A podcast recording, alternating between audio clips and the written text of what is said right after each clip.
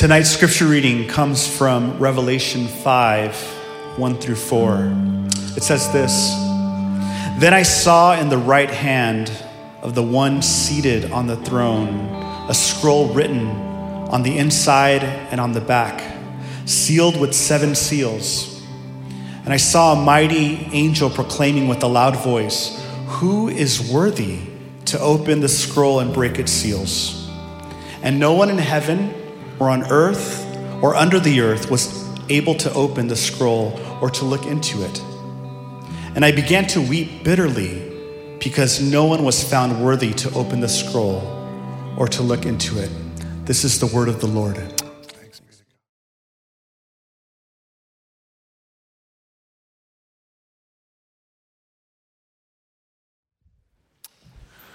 I know weird scripture, but we'll get back to it, I promise. But I need to start by saying um, thank you for having me. I uh, will leave here better than I came. The combination of the incredible backdrop around here uh, and the incredible people that are here um, adults, staff, faculty, but all of you adults who are students. Um, I will go back better than I came. I'm a little bit sad I'm going back tomorrow, but I need to see my wife and my dogs in that order.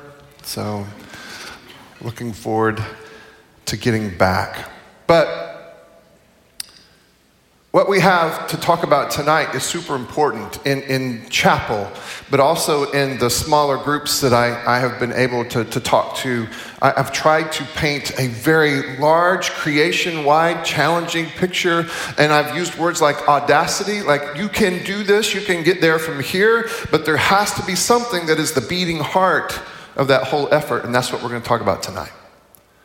The beating heart of the effort that can, in fact, change everything, creation wide.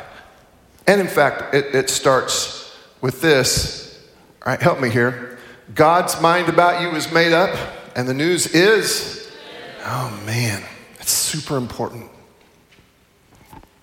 In fact, I would say this to you you show me your image of God, and I will show you then the shape of your faith. Your image of God how you understand God, the images that you need to somehow understand God will then also shape your faith. And some images don't work. Some images don't work. And we probably ought to say that we all have, me included, the, the awful human tendency to try to remake God in my own image. I mean, the opposite's supposed to be true, right? God is trying to remake us in God's image. But sometimes we try to push and prod God and remake God in our own image. And again, I'll say to you, show me your functioning image of God, and I will be able to tell you all that I need to tell you about the shape of your faith if someone feels like they have to overpower, manipulate, intimidate because they're Christian, that tells you something about the image of God that functions in his or her heart. I collect stupid team names. Amen. Some people collect stamps or rocks or whatever, but I, I collect stupid team names. In fact, my, my, my baby sister, every Christmas, I know I'm going to get from her, it's kind of lame by now, but still, she gives me every every Christmas she gives me a t-shirt or two that she has collected that have terrible terrible team names and I just have four uh, for you tonight. Like here's some that I don't I don't really get. So there's the the Evergreen State College Geoducks, and that's a geoduck apparently there in the top. Then there are the polka dots, the Scottsdale Fighting Artichokes, and I do have a T-shirt that I like a lot from the UC Santa Cruz Banana Slugs. Hey, man, Yes. Now, mascots tend to be important to, to some people. I mean, there have been some professional teams that have changed names here recently, and it's caused quite a stir. I remember when my alma mater, Southern Nazarene, changed its team name and changed it to the Crimson Storm. About half the people super, super hated it and still do. I hear that you guys underwent a name change not, not too long ago. Uh, People like their team names, especially if their team names somehow communicate that we're really dangerous when compared to you. Right?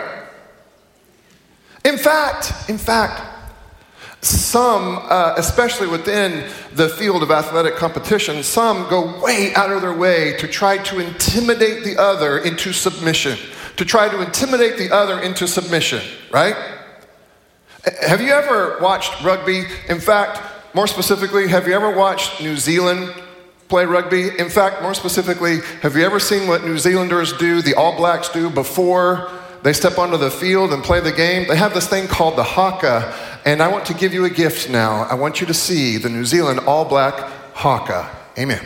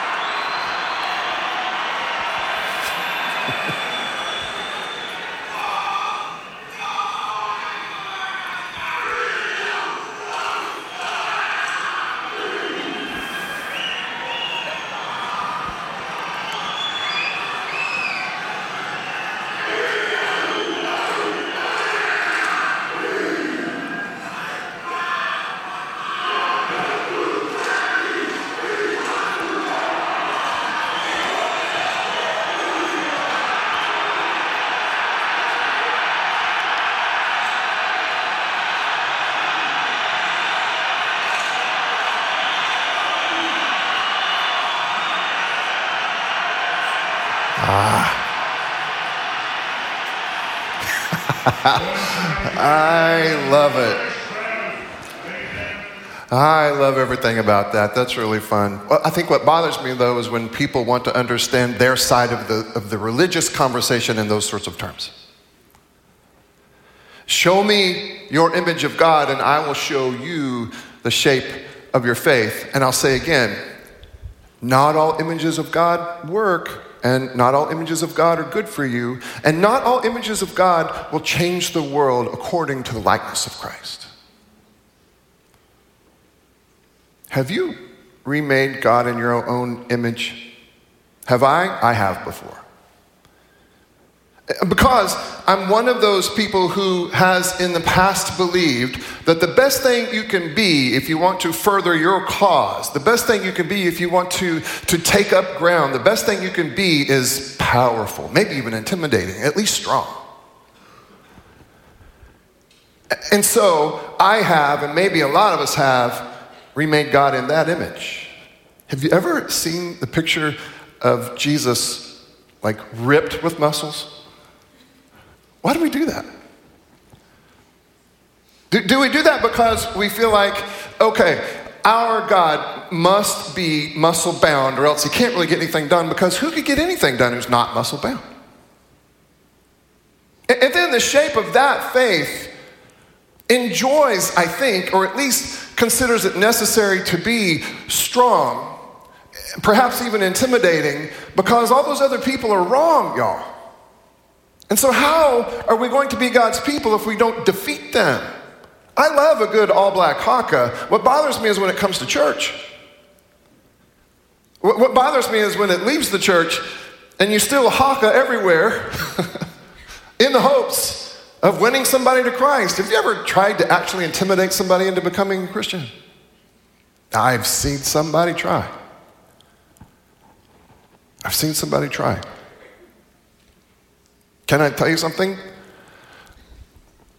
The Bible mocks us when we believe that the only way to get things done in the world is to do them on the terms of the world. Scripture mocks us. Does that hurt your feelings? It's supposed to a little bit.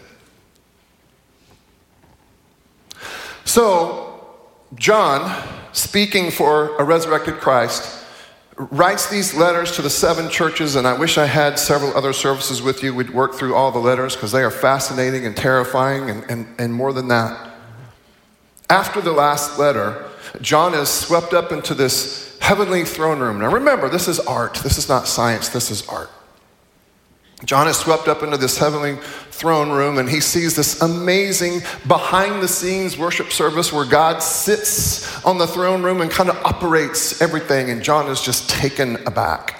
This is such a long worship service that it takes up more than one chapter. It goes from chapter four all the way into chapter five, and we're going to pick it up here in chapter five. And I want you to, to watch, be on the lookout for how it is that God might be making a very serious point about what images of God work and which ones do not. And then I'm going to ask you this question Which image of God is it that you think saves you? So here we are, Revelation chapter 5, verse 1. John says, Then I saw on the right hand of the one seated on the throne, which is God, a scroll written on the inside and in the back, sealed with seven seals. So, what is on this scroll? We're, we're, we're, not really sure, but we, we can tell that it's important. There seems to be something here on the scroll that is, is of such great importance that John later is going to break into tears because nobody can actually open it. Maybe these are the questions that go something like this Why, God? Or, or, what's next, God? Or why do the bad things happen to the, to the good people? Why suffering? If you're an all powerful God, then why is there suffering? Maybe it's all those kinds of questions. We're not sure. Verse 2 I saw a mighty angel proclaiming with a loud voice, Okay, who can open the scroll and break its seals?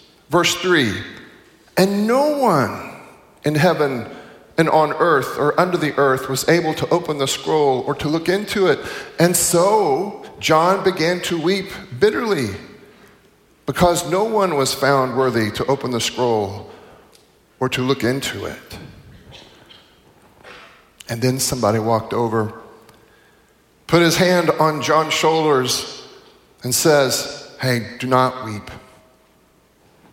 The lion of the tribe of Judah the root of David, has conquered so that he can open the scroll and its seven seals.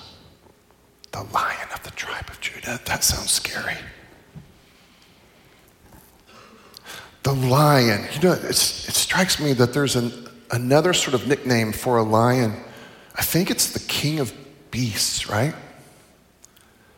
The lion of the tribe of Judah already there's some mocking going on here. It's not that it's not in Scripture, this moniker for the Messiah, the lion of the tribe of Judah. It's that when it is used, it is typically used to point out to the people of God, and, perhaps God should still be doing it today, that they have made an idol out of power, an idol out of strength. You don't really want to win on God's terms. You want to win on your enemy's terms. You want to be better at fighting than they are. That is when this is used. The lion of the tribe of Judah. Now, here's the thing I have to admit this to you. I love lions. I love lions. Who's, what's not to love about that's gorgeous. And I also need to admit to you that part of the reason I love lions is because I like power. I, I think there have been many moments in my life when I have said, the one with the most power wins. So might as well have the good people with the power. I think there have been times when I've been willing to say, it's good to be bigger than everybody else. Because that's, that's how you get things done. Maybe even in my heart of hearts, I, I have believed at times that the best leaders are the biggest, strongest ones. As if somehow that's how God goes about being God. Now, Here's what happens the people have heard that there is this announcement that at some point there's going to be a very hungry lion who's going to march out into the middle here and march down the aisle and then come up and just sort of just rip that scroll apart because what scroll can stand up to the jaws of a lion, right? But y'all, watch what happens here. Verse 6. They waited for this lion, but then I saw between the throne and the four living creatures and among all the elders a lamb. And not just a lamb, but a lamb standing as if it had been slaughtered. The original language probably is such that it probably should have been translated in, this way an always being slaughtered lamb.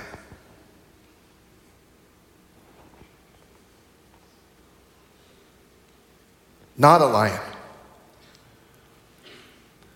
An always being slaughtered lamb. But then having seven horns. Now, a horn was a symbol of strength, and seven horns would have been considered to be all powerful and all strong, let's say.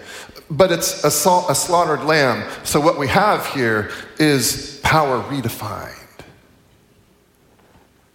and seven eyes. And so you can see everything that there is to see, the seven spirits of God. This is the fullness of God. Y'all, listen to me again. The fullness of God, the purest, fullest essence of God, is not seen in the lion, it's seen in the always being slaughtered lamb.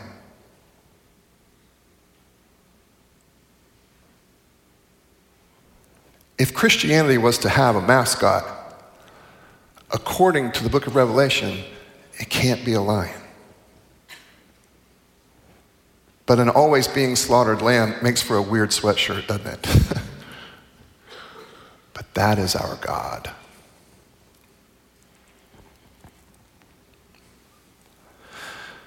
Show me your image of God. Show me your functioning image of God, and I will show you the shape of your faith.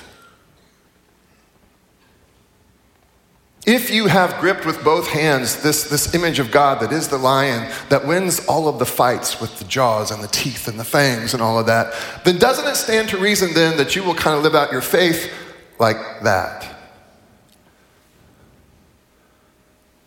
Making an idol out of power and the capacity to intimidate, to make sure that the other knows not just that they're wrong, but they're wrong and they're probably in some danger because they're wrong.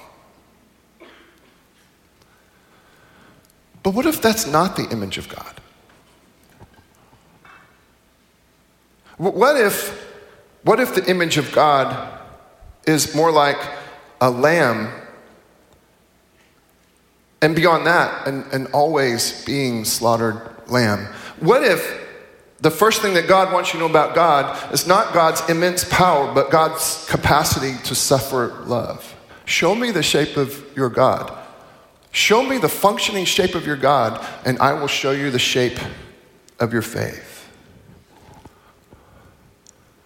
A God who is the very essence of suffering sacrificial love seeks to be embodied by people who could finally wrap their brains and their hearts and their arms around this truth that the greatest power in all the world is not power, it is the capacity to suffer love.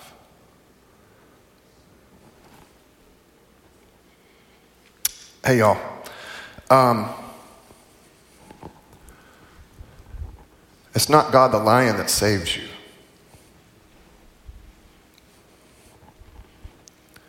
It's God, the always slaughtered lamb, that saves you. Let's do this again.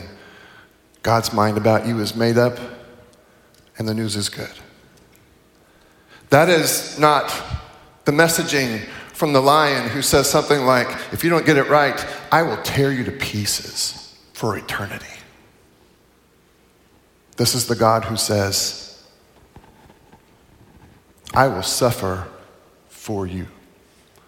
I will choose you, even and perhaps most importantly, especially when you cause me to suffer. I will choose you. Now, here's what the book of Revelation is going to do from here on out, and we will get to it tomorrow morning in, in my last sermon, which I will preach with the help of Mr. Rogers. Amen. But here's what's going to happen. Throughout the rest of the book of Revelation, we've got seals, and then we've got trumpets, and we've got bowls. It's, it's all this ugly stuff that happens, but it's all the ugly stuff that happens when suffering love comes into conflict with people who idolize power. You have all these people who insist on life being a certain way, but then you have these crazy people, led by this crazy person by the name of Jesus, who says, No, into this battle we will enter not with swords and spears and with the strength of a lion, but we will enter as people who are, like our leader, willing to suffer love. Because that's how God does. And that's how the people of God extend the grace of God. It is the suffering, slaughtered lamb that saves you. It is the suffering, slaughtered lamb that saves you. Well, how? How? How does the suffering, slaughtered lamb save you? Well, I mean, I'm, I'm trying to give us some idea uh, of how that God's mind about you is made up and the news is good. But then, to buy that, you'll have to believe, and you should believe, that as it has to do with saving you, your conversion, your salvation, it's always been the case that God does more work on you than you do on God. God does more work on you than you do on you. I guess what I'm trying to say is People are saved and salvaged and rescued when finally they allow God to love them toward healing.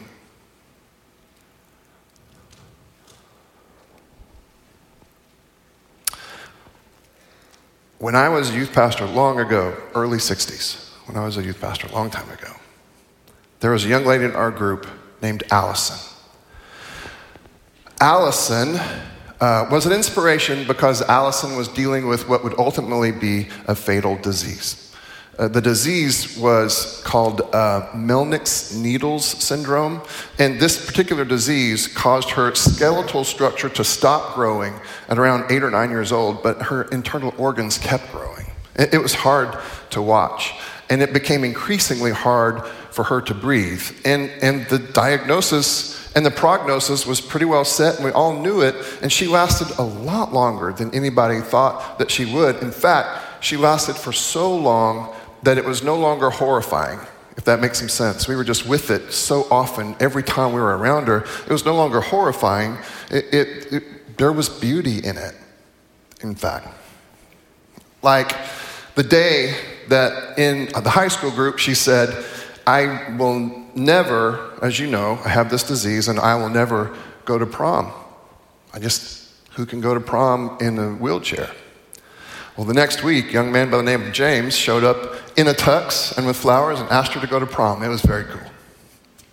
And, and she said, I will never go to youth camp, can't go to youth camp.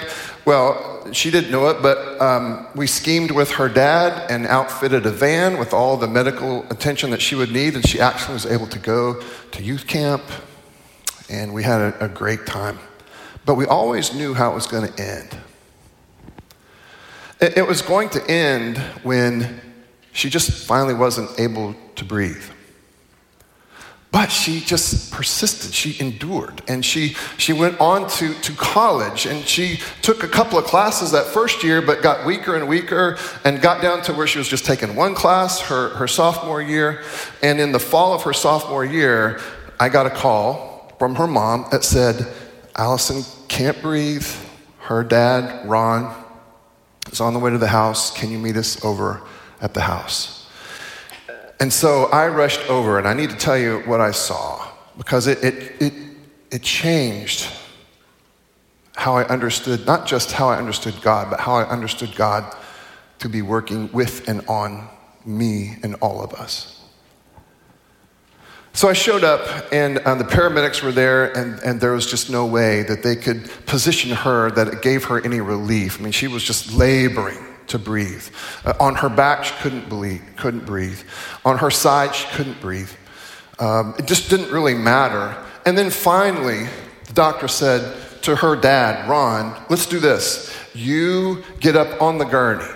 So he got up on the gurney and they sat it up so he could just sit on the gurney. And then they put Allison on his lap facing him.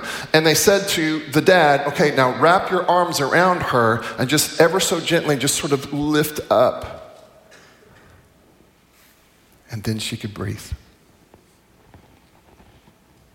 Then she could have life.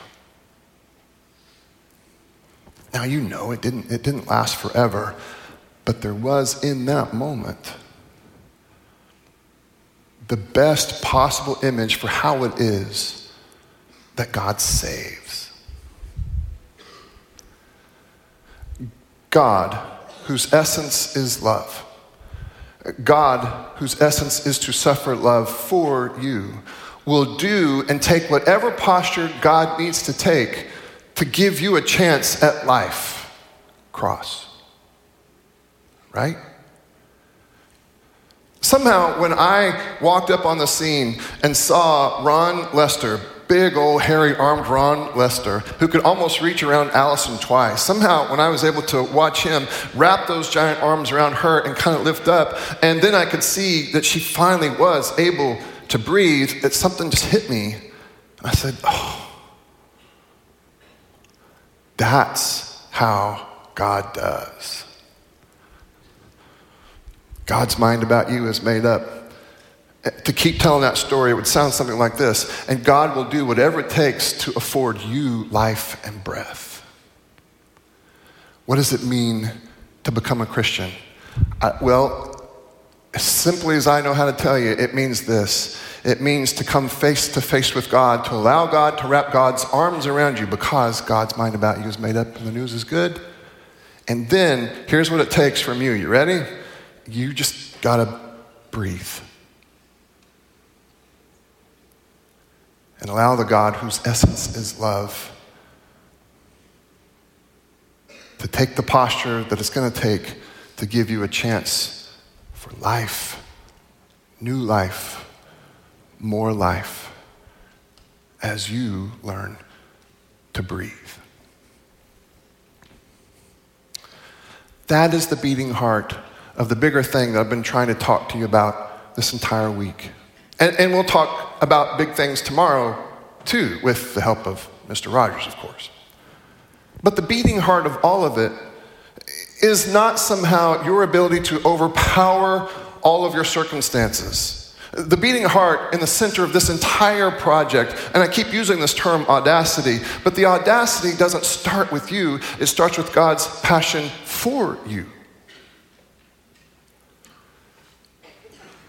Some of you believe that you've been saved by the lion. I hope so. I just, I've not experienced that in my own life. What I have experienced is the God whose mind about me is made up and the news is good. I have experienced that that God is, in fact, willing to take whatever posture that God needs to take so that I can breathe and have life. Man, I want that for you.